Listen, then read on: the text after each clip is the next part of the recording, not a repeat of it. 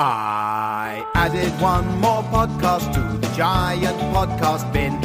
Now you have plucked that podcast out and started listening. I took my microphone and found some human folk. Then I recorded all the noises while we spoke. My name is Adam Buxton, I'm a man. I want you to enjoy this, that's the plan. Hey, how you doing, podcats? Adam Buxton here, taking a crunchy walk through the dry grass of a field in Norfolk, U K. It is, as I speak, early August twenty twenty-one. I'm here with my dog friend, Rose, half whippet, half poodle, all genius. What do you say, Rosie? Yes, it is true. All right. Now, I said at the end of the last episode with Louis Theroux that I might be back with a few episodes of the podcast before starting back in earnest in autumn of this year. And, uh, well, this is one of those episodes. I think I've got maybe two or three that I'm going to put out between now and the end of September when I start back properly. Hey, I hope your summer's going okay, by the way. It was good to meet some of you the other day in Crewe, where I was doing a show at the Jodrell Bank Observatory for the Blue Dot Festival. My first time at Blue Dot. Really enjoyed that. There's a scientific theme to the Blue Dot Festival in the way that it's decorated, if that's the right word, and in some of the guests invited to appear there. My Best of Bug show took place after a talk by British astronaut Tim Peake in the Mission Control Tent, for example. And there is a sort of connection there with my guest today, who is the Italian-American professor of economics, Mariana Mazzucato, P H D, referred to in Wired magazine, let me tell you, as one of the most influential economists in the world. Earlier this year, I listened to her book, Mission Economy, A Moonshot Guide to Changing Capitalism, published last year, twenty twenty-one. In it, Mariana argues that instead of giving up on capitalism altogether, a more useful approach would be for governments to promote the best aspects of the capitalist system and get behind more ambitious and risky projects that we've come to think of over the years as the preserve of the private sector. The benefits of this mission-oriented approach to the economy are illustrated, says Mariana, by America's Apollo space program during the nineteen sixties, which of course achieved its goal, famously articulated by President Kennedy in nineteen sixty-one, of landing a man on the moon and returning him safely to the Earth. Now, I love space and spaceships and space people, so I was well up for a deep dive into the triumphs of the space program through the lens of economics in a way that might provide some inspiration for how to solve some of the world's current problems. So when I got the opportunity to record with Mariana, I was delighted because, of course, I'm also an expert in economics, public policy, and innovation-led, inclusive and sustainable growth.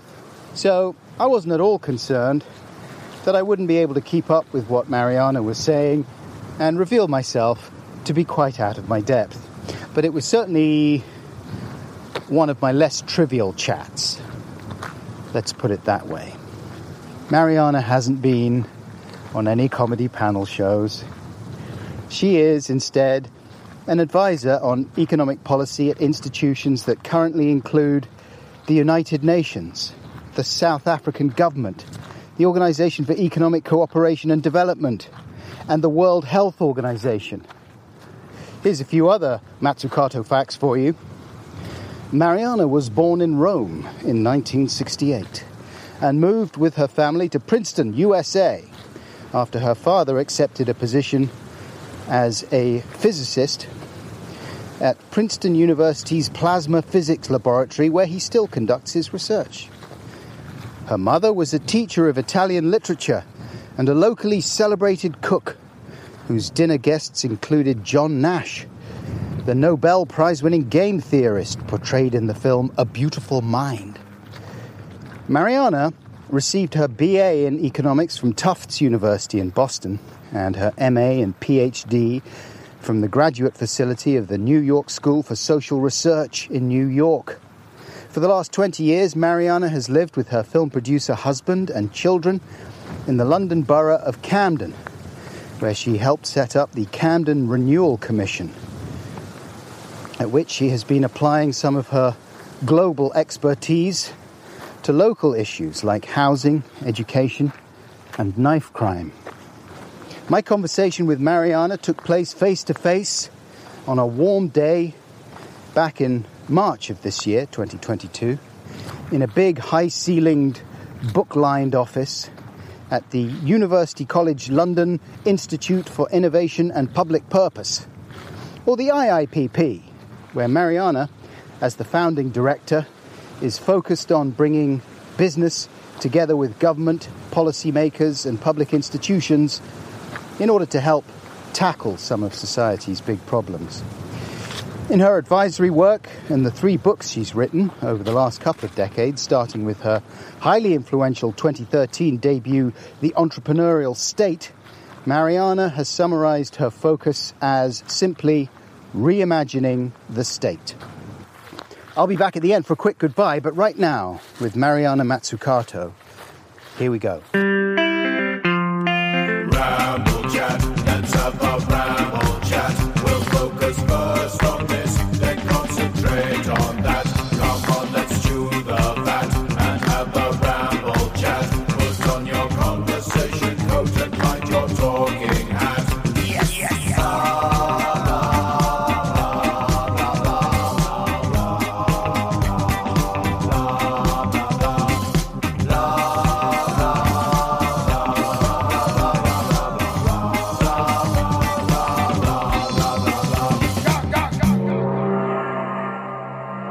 So I read recently uh, Mission Economy. The whole thing?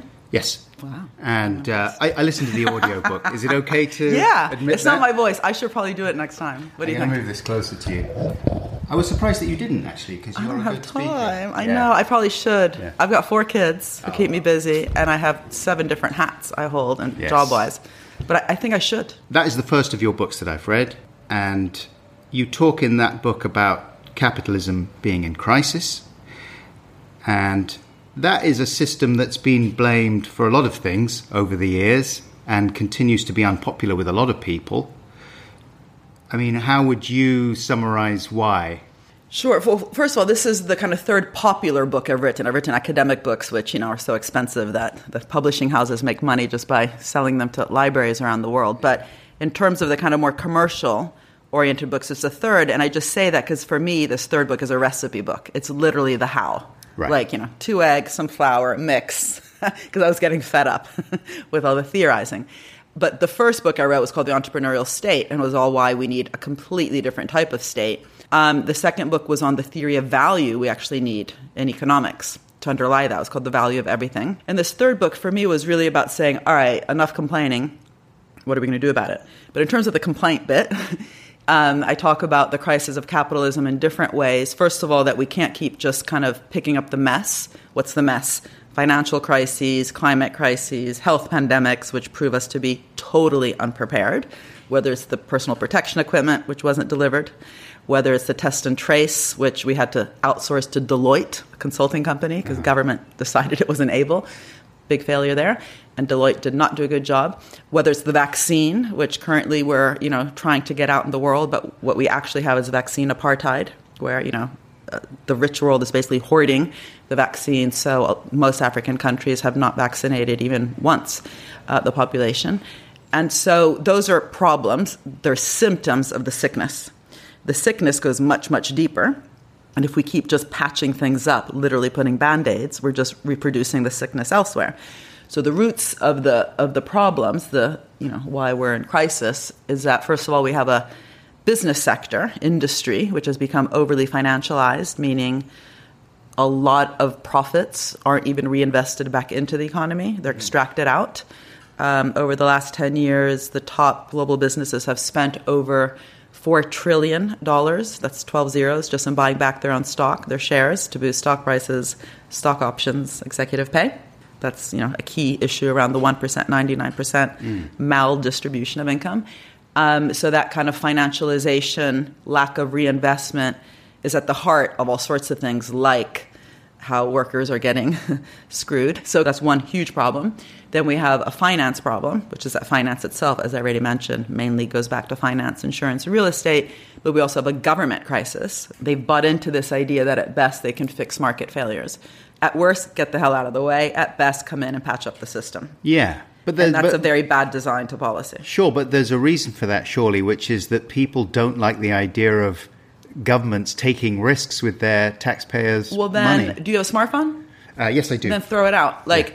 Anyone who thinks that should throw out their smartphone. Uh-huh. Everything that makes your smartphone or any smart product you have smart was government.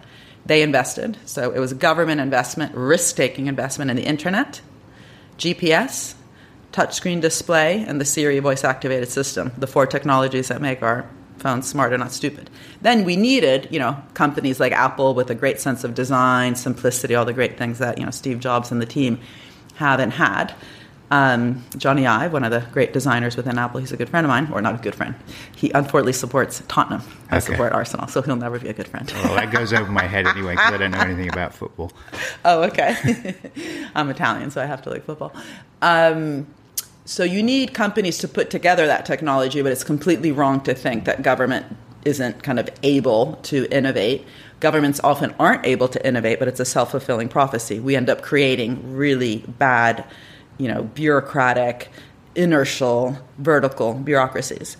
In our in my institute here at the Institute for Innovation and Public Purpose, we have a whole master's program for civil servants, teaching them that the word bureaucracy should not be a bad word. Mm. It's just a fact. We need a bureaucracy. Problem is we have bad bureaucracies. We should have a creative, dynamic, a sexy bureaucracy. Yeah. You know, one that's agile and flexible and able to, um, you know, adapt to uncertainty, deal with complexity, and so on.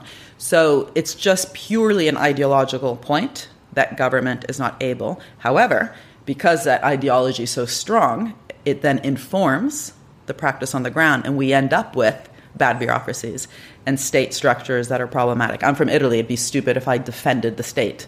We have a very problematic public sector in Italy. That's why we have the mafia, by the way. Mm-hmm. The mafia in Sicily was set up back in the day to counter a very problematic state, which wasn't governing properly. So you had people setting up mutual help organizations. The original name was the Società dei Beati Paoli. It later became literally Cosa Nostra, you know, the mm. mafia that you see on Hollywood movies. So that's what happens when you have problematic states. You end mm. up with mafia-like organizations. So I'm not there to defend the state. I'm there to ask the state, businesses, but also third sector organizations like philanthropies, which I think have, you know, increasingly in some ways become part of the problem.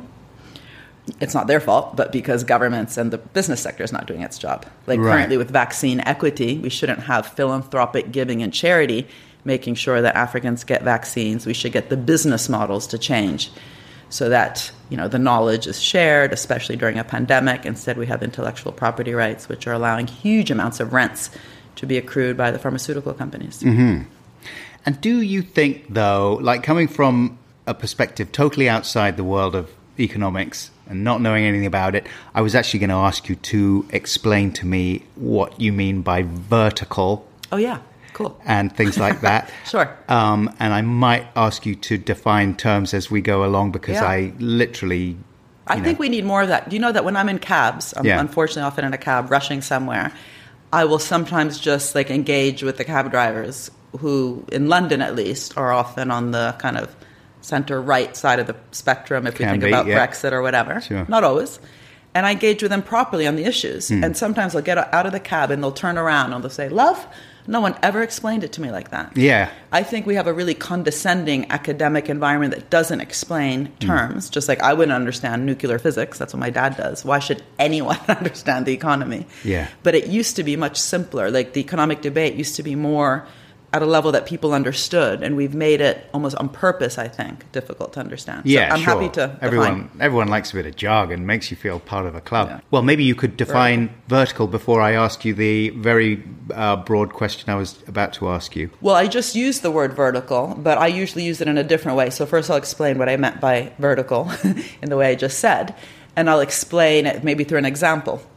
In this book I just wrote called uh, Mission Economy, A Moonshot Guide to Changing Capitalism, I tell the story of when the U S government decided back in the early sixties that they were going to compete with the Russians mm. by trying to get a man on the moon and back um, in a short amount of time, Kennedy said, in one generation. So that required a level of risk-taking, agility, a public-private partnership. It wasn't just, you know, aerospace. It was all sorts of different sectors like nutrition, materials, electronics, software that had to innovate. But what NASA, the National Space Agency in the United States government, learned early on is that, that they were too vertical. Now, what do I mean by that? After uh, the Apollo one fire, which killed three astronauts, on the day of the fire, and I think it was June nineteen sixty-seven, Gus Grissom, one of the three astronauts, yelled out, "How the hell are we going to get to the moon if we can't even talk between two or three buildings?" Mm-hmm. So to talk between two or three buildings, you need a horizontal structure, right? You need different departments, whether it's in a government, broader government, or in NASA, the different departments that need to be speaking to each other horizontally, agilely, right? Yeah. Vertical means when you just have this hierarchy from top down, kind of like a pyramid, right? No proper communication across teams. So the first thing NASA did was learn from that failure, something governments often don't do because they don't invest in the capacity to learn by doing. But NASA did back then.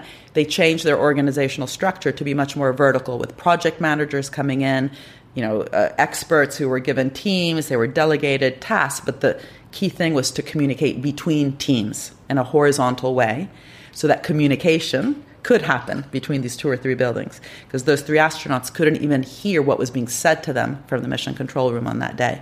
Right. So, so another just, way, I usually use verticals in a different way, but we can talk about that later. Okay. What, just for things standing up? That's the way I use vertical. Sta- Sorry, no, say just, that again? I'm being silly. Oh, oh, something standing up. Yes. Interesting. Well, vertical in terms of policy, maybe I'll just say, because this is very important in my book, vertical in terms of policy is when you choose an area. Hmm.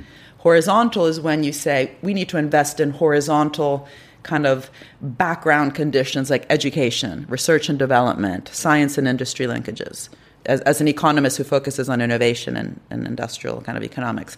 Vertical would be like, let's choose a sector, like artificial intelligence, quantum computing, the creative industry, right? That's like a vertical choice of, of the what. The horizontal is often the how.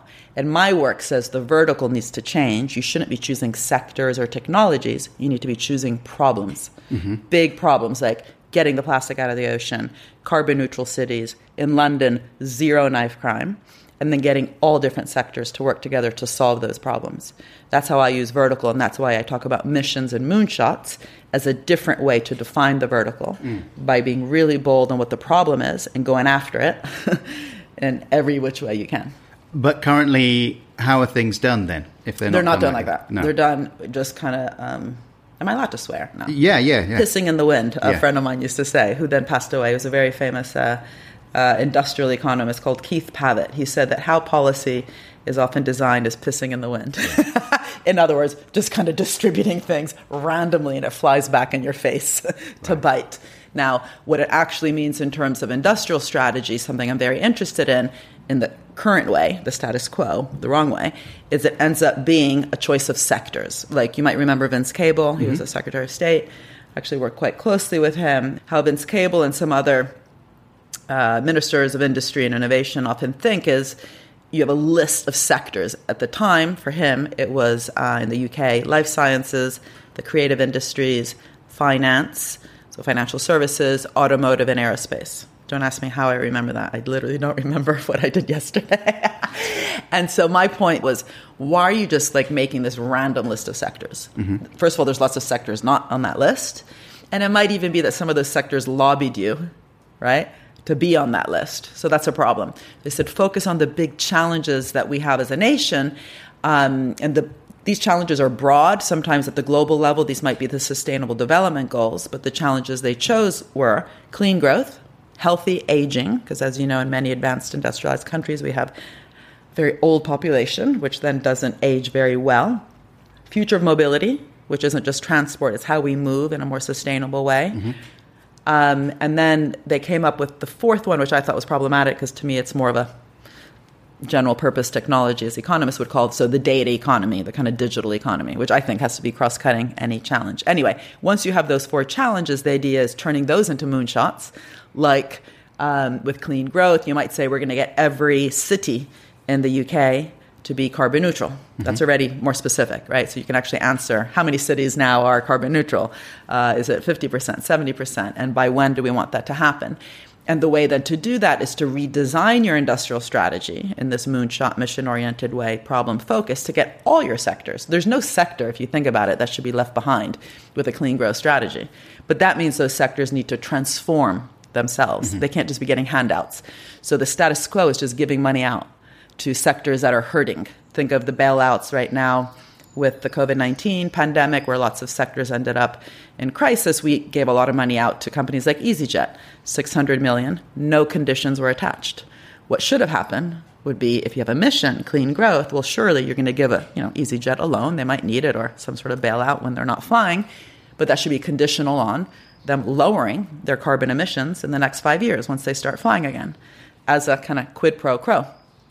That kind of mission-oriented thinking then should be translated into contracts, a new social contract between the public and private sectors, to be less parasitic, more mutualistic, symbiotic. So they're both gaining instead of one just free riding off of handouts from the other. So your general take on capitalism is not that it should be scrapped necessarily, but sort of reorganized and reimagined. Is that right? Well, I mean, even if I wanted it to be scrapped, it wouldn't get scrapped. I don't have that power. So it's more, given that we have a capitalist system, we have to redesign it so it works for people and not just profits. The current yeah. way it works is um, both because of the badly designed policies, but also what we have allowed in the corporate governance uh, setups is a lot of, as I mentioned before, extraction with the profits and this value creation, which in my work, I argue it's been, you know, value is created in a hugely collective way.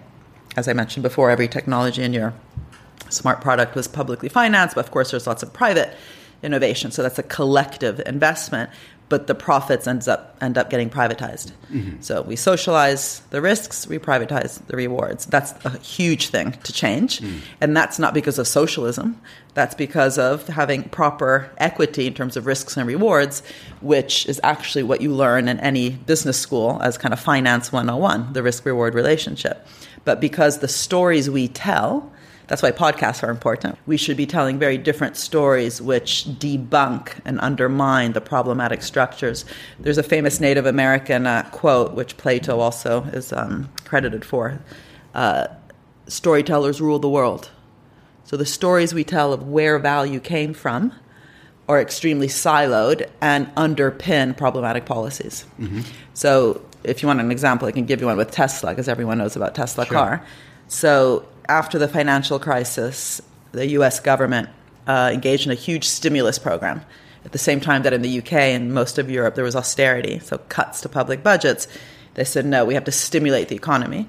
So there was an eight hundred billion dollars stimulus package, or recovery fund.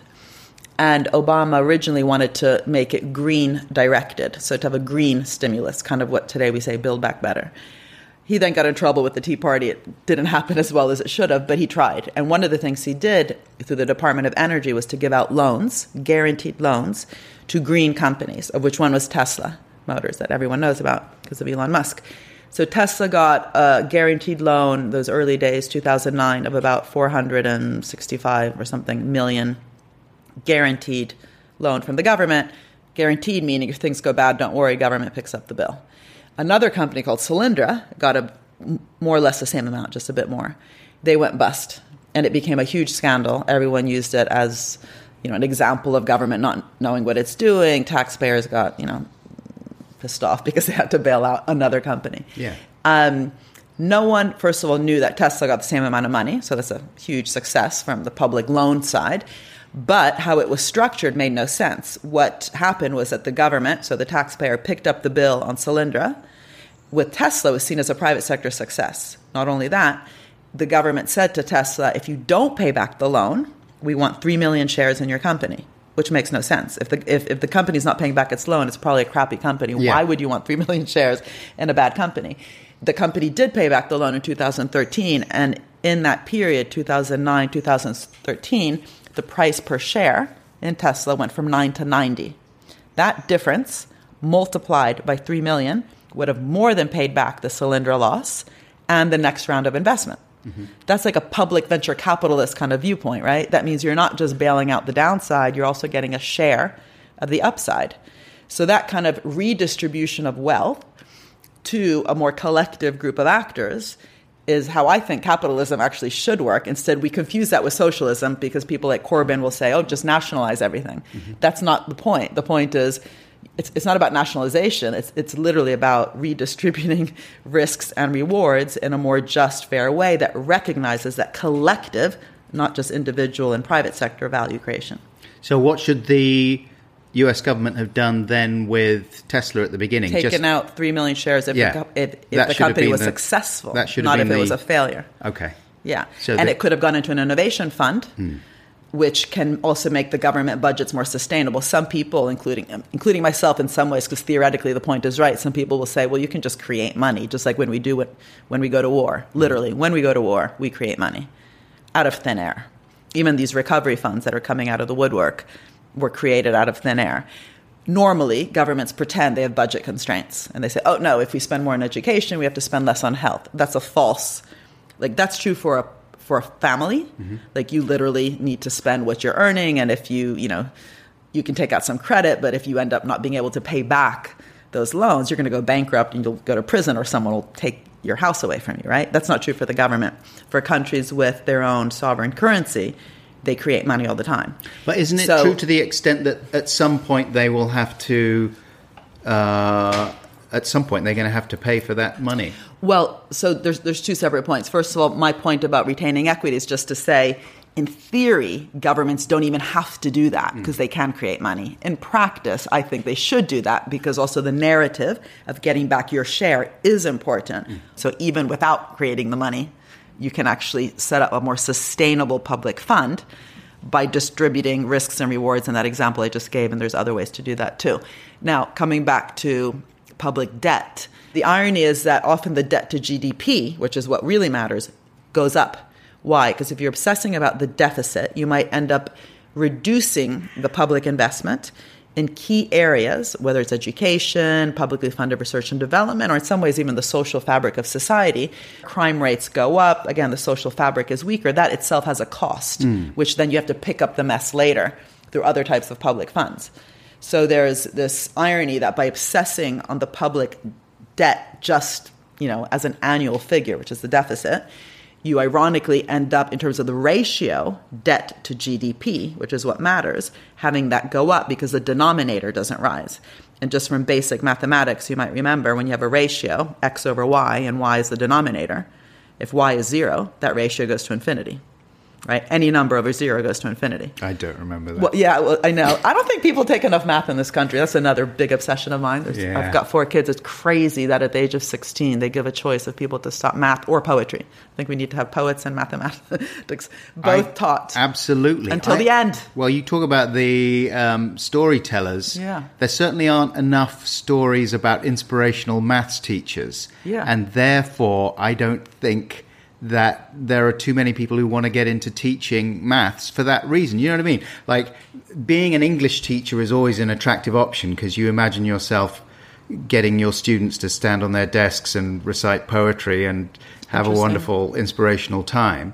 All those, you know, when people talk about teachers who change their lives, it's almost always someone from their arts, you know. Or, yeah. or, oh, mine or, was a historian, Mister Lucker. I've there you go, historians, but still, yeah. you know, historians, English teachers, yeah. that kind of thing. But but see, mathematics can be really exciting, but not at the G C S E level. It gets exciting at further maths. Yeah, yeah. And what's crazy in this country, and I really see it because my kids, I have four children, they've all gone to state schools in London.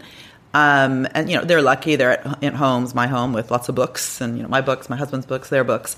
For a lot of kids who don't have, you know, books in the home, just for, due to all sorts of reasons, school really, really matters. Yeah. Well, school matters for everyone, but it especially matters for those that maybe aren't having those, you know, philosophical discussions around the table or for whatever reason. And uh, for those kids, having that really broad education, I think for all kids, I'll repeat, mm. for all kids, but especially for those who are less lucky than my kids, um, it's really important to get, you know, training in debating, for example. Like, why do we only have debate clubs in private schools, basically? There's very few in state schools. So, of course, the confidence you get from learning how to debate is going to a particular group of people. But in most schools, like in Italy, where I'm from, but even in the U S, where I grew up, and neither of those educational systems are perfect, you though have, like, a much broader uh, curriculum for everybody until they're eighteen. Whereas in this country, when you're sixteen, you choose three, maybe four. It's usually three subjects. So you end up often with those who just take kind of STEM subjects, you know, math, physics, chemistry, or just social sciences, history, English, philosophy. So tracking kids at such a young age, you know, I ended up becoming an economist and learning a lot of high-level maths later. Hmm. I wasn't very good at maths in high school. I later, you know, learned it properly to do economics, but I didn't particularly like math when I was a fourteen-year-old. So if I was judged when I was sixteen, which track I'd go, I would never have become an economist. Hmm. Going back to austerity, what should have happened then with austerity? And how did the, remind us how the government sold it to us? Because I do remember you were talking about the fact that uh, governments can just create money, and it's not like you said managing a family's finances and balancing the books as a in a, in a household. But I I'm sure I remember some politicians yeah. saying that it was like that, and yeah. actually there just wasn't the money. Um, uh, the money had to be found from somewhere, and this is why austerity was necessary. Oh, they always say that. Yeah. But what happened with the COVID nineteen recovery is money literally came out of the woodwork, right? So it's, it's different what they say and what they do. They will always say, almost all politicians, even progressive, it's it's almost like, you know, it's not, it's not even just about kind of conservatives versus, you know, Labour versus yeah. Tories. You have often across the political divide this assumption that you're going to have to pay back, yes. you know, the debt. Now, in theory, coming back to my point before, as long as you're actually expanding the economy and doing those public investments in a sensible way, really investing in new technology, but also really good state education, so people, you know, increase their skills and their capacities to even uh, engage with the best that the twenty-first century can offer, then It's, it's very likely that your public investments and private investments will be expanding the pie, which is that denominator. Think of it literally, almost geometrically. You have, I'm Italian, so a pizza, which is your economy, and the pizza is staying static in place. It's not getting bigger, and you just throw a lot of money at it.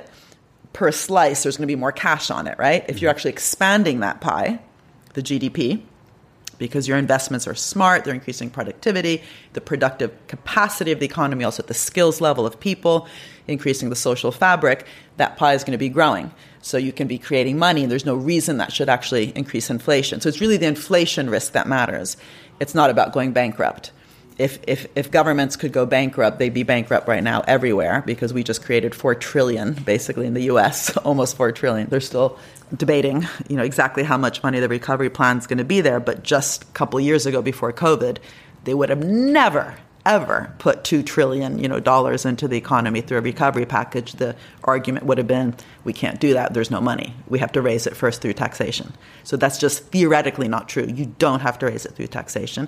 No one ever raised it through taxation to go to war.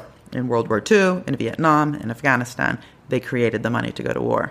My book is about why is it that we just create money to go to war or during a health pandemic when it's too late and don't realize that we should have outcomes-oriented budgeting, like we do with war, on social problems like health for all. That means vaccinating everyone in the world, not just creating vaccines for the hell of it.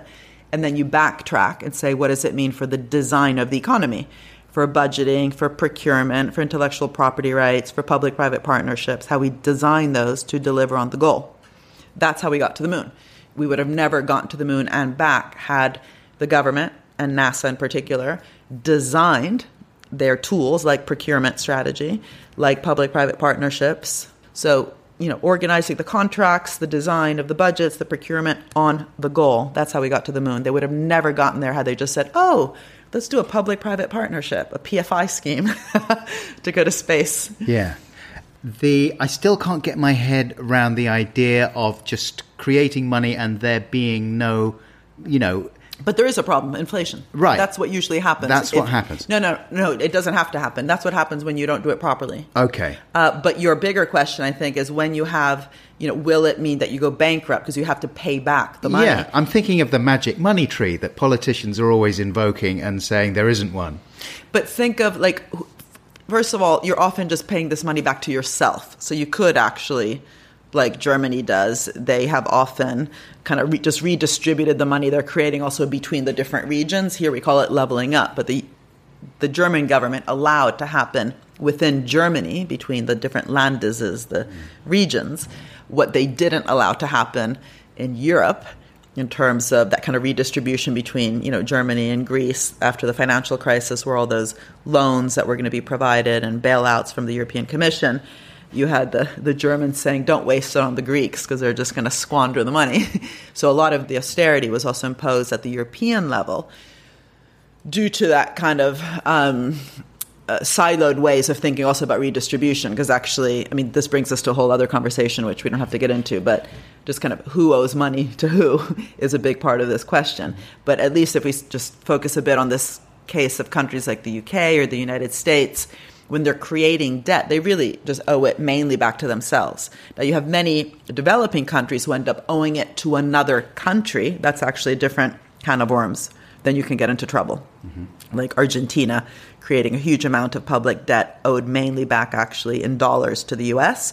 They have much less freedom in that context. But if we're thinking about countries like the U K um, or the United States, then you're basically just owing it back to yourself. So you could, in some ways, cancel that debt whenever you want. But that's not necessarily a smart thing to do because you do want to hold yourself accountable. You do want to make sure that you're, you know, in- investing and spending and creating this money in a sensible way.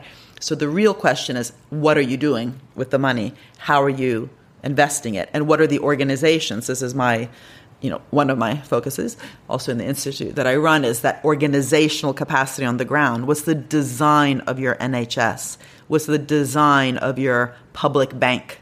This organizational capacity matters. And I just gave evidence, when was it? Yesterday. God, I can't remember. Two days ago to the House of Lords on the B B C. The B B C, the British Broadcasting Corporation, is an organization mainly funded from the license fee and from, you know, the public sector. Well, uh, the B B C has had internally a debate about issues like public value, public purpose. That has informed its design. Mm. One of the things I'm interested in, and, and I talk about this a lot, is what does public value and public purpose mean for any public organization, not just the B B C.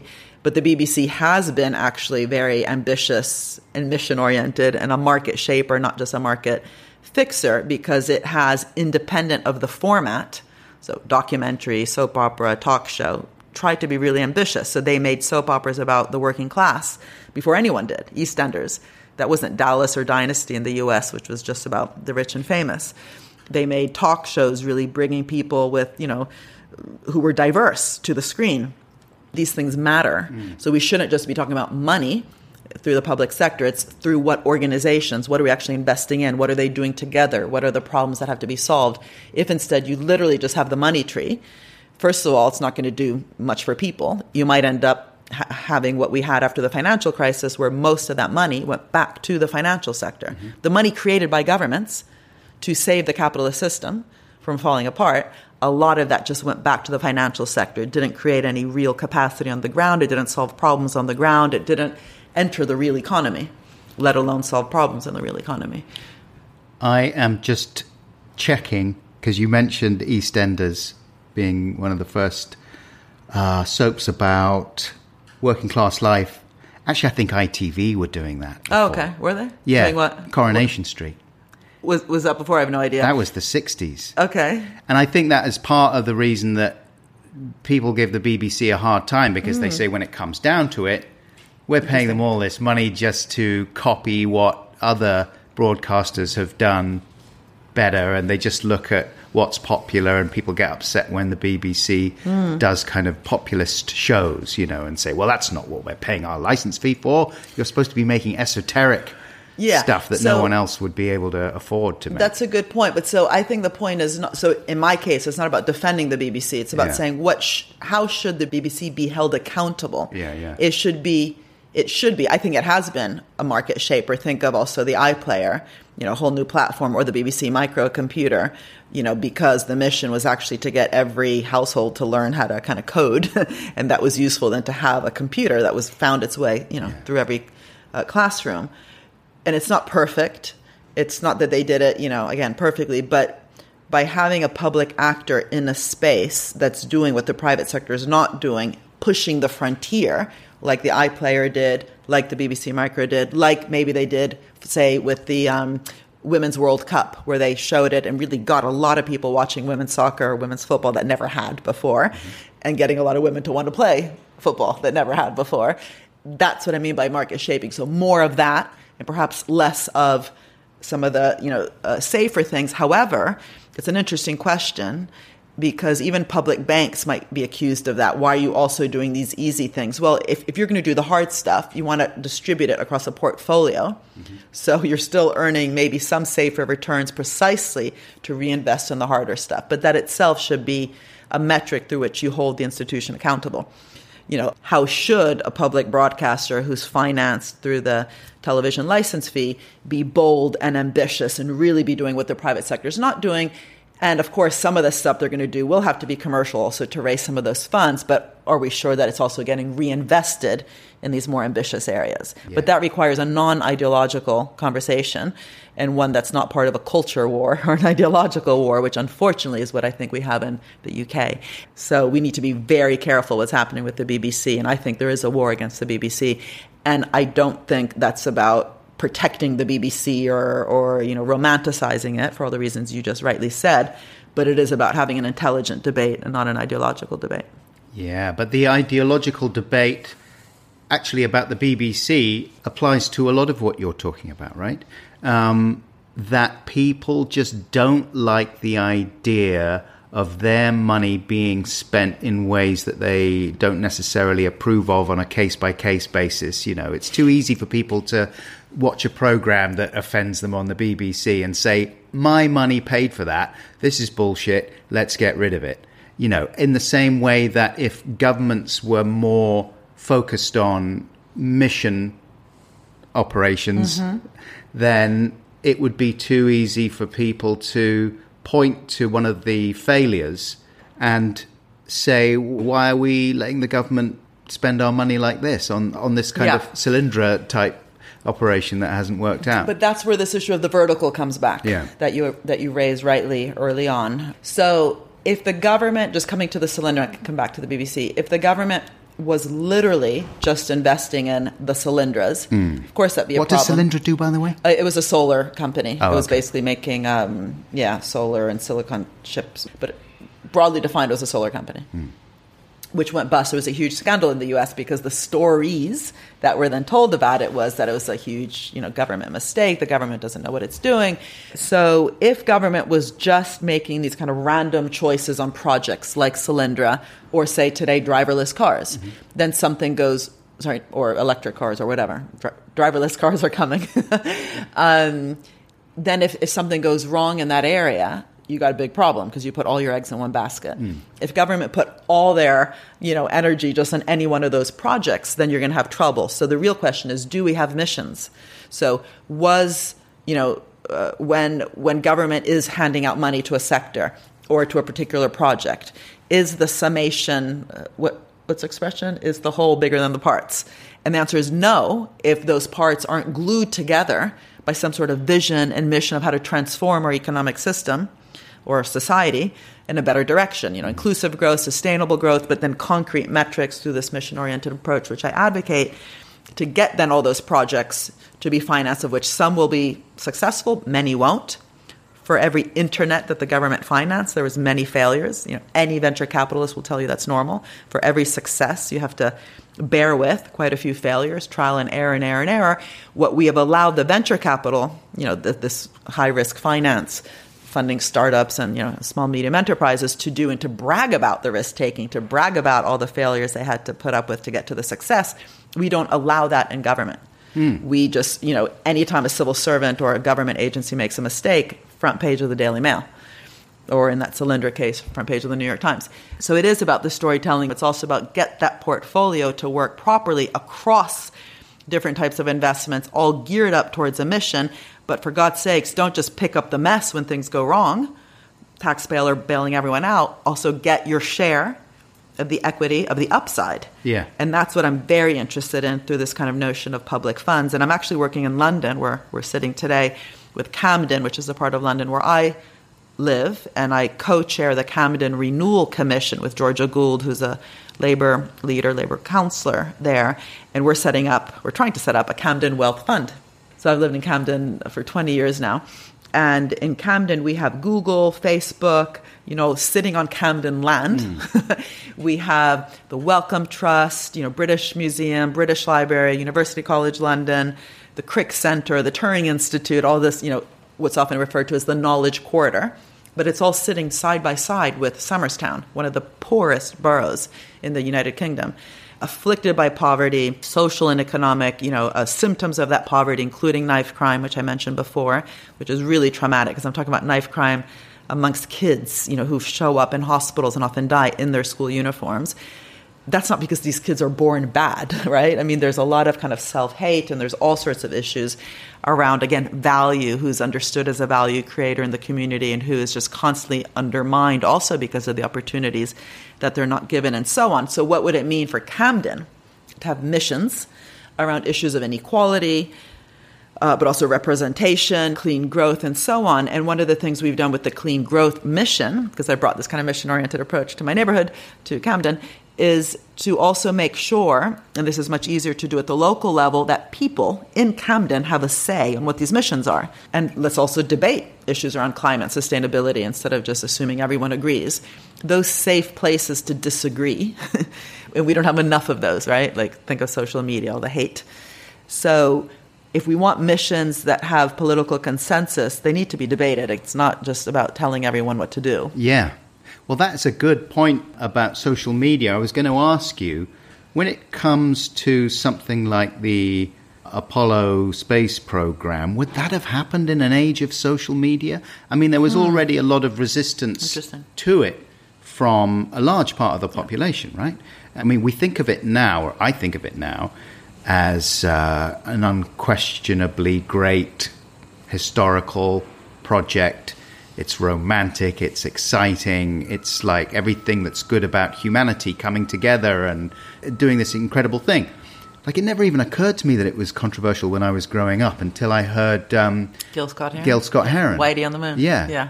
And that was the first I quote time. The poem in, in yes, the you book. Do, yeah. It's true, though, isn't it? It's like, it was, the, I think for a lot of people, it's the first time, especially if they're white, especially if they're relatively privileged, it's mm. the first time they get a different perspective on a mission like that. Um, with people saying, why the hell are we spending all this money on this effort that seems to be mainly white men going off and indulging their kind of escapist sci-fi fantasies of going off yeah. and populating other worlds, when this one needs the money invested in it, when there are real urgent problems now on Earth that need dealing with? Yep. So I raise those issues, but I think it's a whole book in and of itself yeah. to, to be done properly. So first of all, it did have a lot of consensus in the sense that people were inspired by it. You know, those movies that you see or the documentaries of everyone looking up literally around the world. They had the whole world looking up at the sky in this really inspirational way. You had the janitor, the famous janitor inside NASA, um, when, I can't remember, it was Kennedy or someone else walked in and said, what are you doing? He said, I'm also helping, you know, get a man on the moon. And unfortunately, it was men at the time. Later, you know, women have also gotten up there. But there was that, that was so inspirational that, you know, everyone working at NASA was just so excited about, um, about it, but so were citizens across the world. Having said that, you're absolutely right. And that's why I quote the poem, Whitey on the Moon, by Gil Scott-Heron, who basically said exactly what you said, you know, all right, yeah, thank you very much. Go play your little, you know, game up, up there while people are starving. There's racism. There's all sorts of inequity on Earth. Another thing I quote in the book was a beautiful letter that a Zambian nun wrote to uh, the head of NASA in later years saying the same exact thing. You know, what are you doing spending billions up there when there's so much poverty on Earth? And it's the answer to her that is really inspirational, which I think is part of the answer. He says in a really respectful way, I can't remember his name, it was a German-sounding name.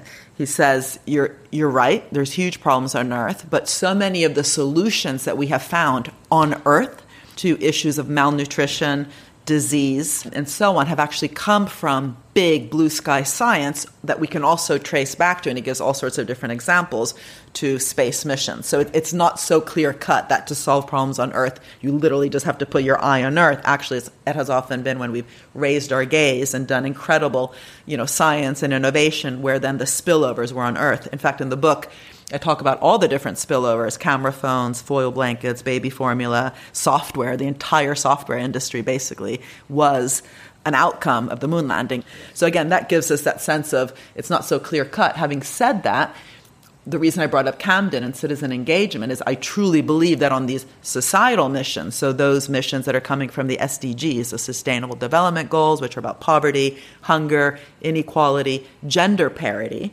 these are challenges, because I differentiate challenges from missions. Challenges are broad. The space race was the challenge. The moon landing, getting to the moon and back, was the mission. Anyway, those missions in these social spheres, these wicked challenges that require not just technological change, but also organizational, social, behavioral change, regulatory change, I believe need to be really designed at the local level to have resonance, to have meaning, to get people interested, especially in an era of such polarization. Yeah. When we think of Trump's America, Brexit, England, uh, what just happened in Ottawa with the anti-vax movement, we owe it to people to give them a say mm-hmm. in what these kind of, you know, missions, how they're designed. Having said that, the challenges have been agreed to. Every country has signed up to the Sustainable Development Goals. So we shouldn't rethink that. Those are the goals. Mm. There's one hundred sixty-nine targets below those seventeen goals.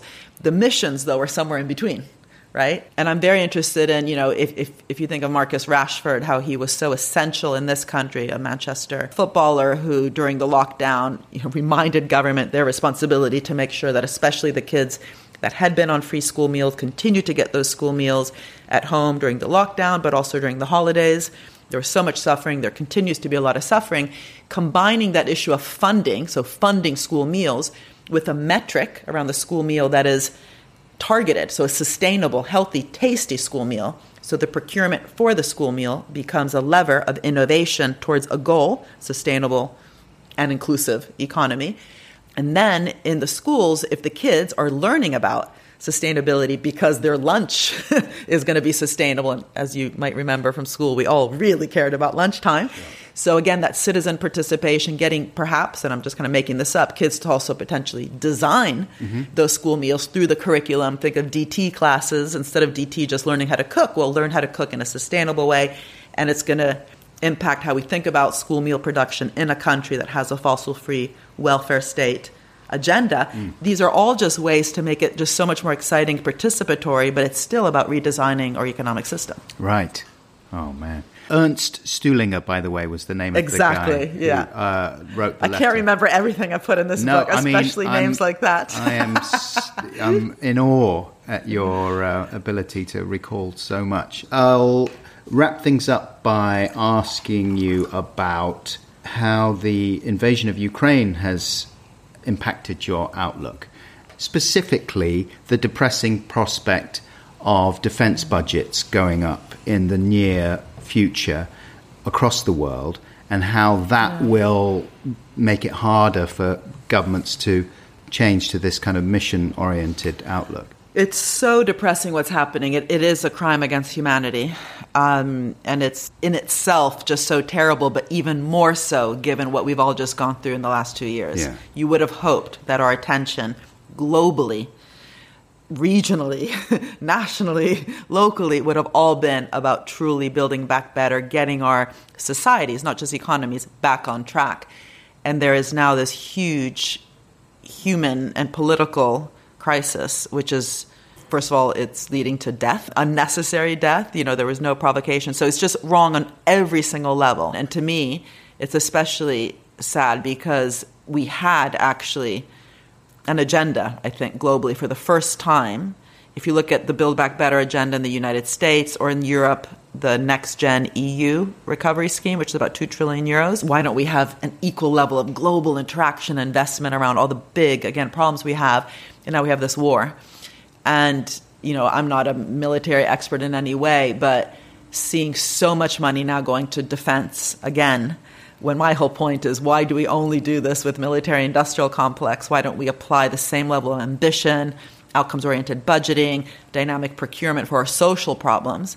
And now we're again, you know, back to thinking that we can just create money for war. Mm-hmm. And unfortunately, um, you know, who knows how long this war will last and, and the human suffering behind it. How would you um, argue if there was a politician in the room and you were talking to them about rethinking the state, et cetera, and they just countered with saying, listen, that all sounds great, but we've got to focus on defense now? But that's already what they were saying, by the way, even without talking about the war. Yeah. What I've done in the last two years is say, stop saying that now because you need to think about the health pandemic, you can no longer think about climate change. So it's always an excuse. And again, I'm not, you know, a political scientist, and, and I, I can't say anything more interesting than anyone else about this war and how terrible it is. But, but I would say to them exactly what I have said to them in the last two years: don't use this health pandemic to stop investing in a sustainable future in terms of planetary boundaries, because actually they're linked. All these crises are linked, aren't they? The financial crisis, the climate crisis, the health crisis, in some ways also the geopolitical crisis. But, you know, again, I'm not, that isn't my area of expertise, but they are linked. So if you look at where COVID nineteen came from, you know, in terms of, apparently, by the way, as the permafrost melts, which it is because of climate change, all these new viruses will also be unleashed. So solving these challenges together is not only important in terms of the portfolio of different challenges that we should be thinking about, but because they are interlinked. But that requires also thinking about things in a systemic, in a systems-oriented way, a whole-of-government approach, and not seeing something like health just through a health ministry. But health for all, for example, needs to go through all the different ministries, especially the Treasury and the ministries of, you know, the economy. And, and that's really what my work is about, getting an intersectoral, interactor, interdisciplinary, whole-of-government approach, but not just as pie-in-the-sky, you know, abstract thinking. When I come back to the recipe book that I wrote, it is about the how, okay, you know. Let's see how we got to the moon. We would have never gotten there had we thought about government and business, how we think about it today. Hmm. Well, I wish you the very best of luck. Thank you very much. I mean, much. I really do. It's inspiring.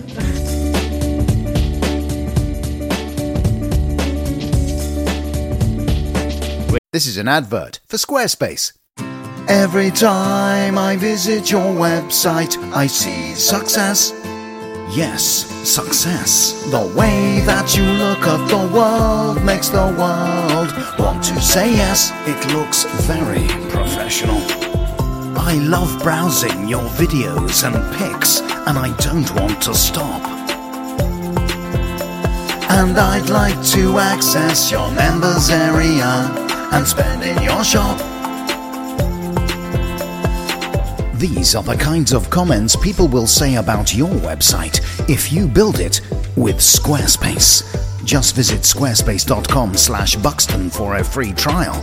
And when you're ready to launch, because you will want to launch, use the offer code Buxton to save ten percent off your first purchase of a website or domain. So put the smile of success on your face with Squarespace.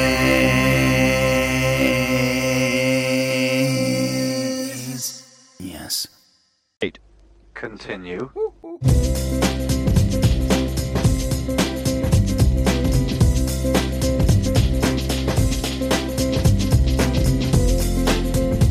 on, Rosie. Let's crunch back.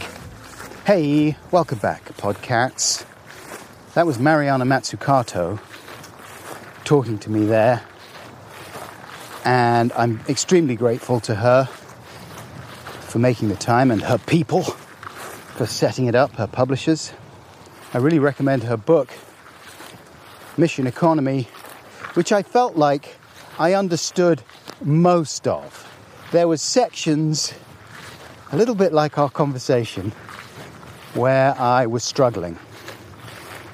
But it was really interesting, and I'd certainly recommend it. when I was listening back to my conversation with Mariana, the bit that really gave me a slight cold sweat, because I was right back there in the University College London Institute for Innovation and Public Purpose with my tatty baseball cap on, trying to keep up with Mariana when she said this. So there is this irony that by obsessing on the public debt just, you know, as an annual figure, which is the deficit, you ironically end up, in terms of the ratio, debt to G D P, which is what matters, having that go up because the denominator doesn't rise. And just from basic mathematics, you might remember when you have a ratio, x over y, and y is the denominator, if y is zero, that ratio goes to infinity. I was really in trouble at that point. I was right back at school. Like the beginning of that sentence, I was thinking, yeah, I, yeah, I'm on top of this. This is all fine. Yeah, yeah, yeah. I'm intelligent. I've read books. Yep. And then by the end, I was like, oh, dear. I'm going to have to admit, I didn't get that one.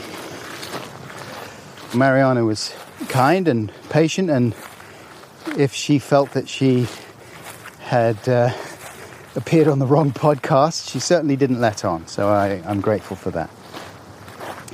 In the description of today's podcast, you will find links to a few Mariana Mazzucato related bits and pieces, link to her website where you can find out more about what she has done, what she continues to do, link to Mission Economy, a moonshot guide to changing capitalism.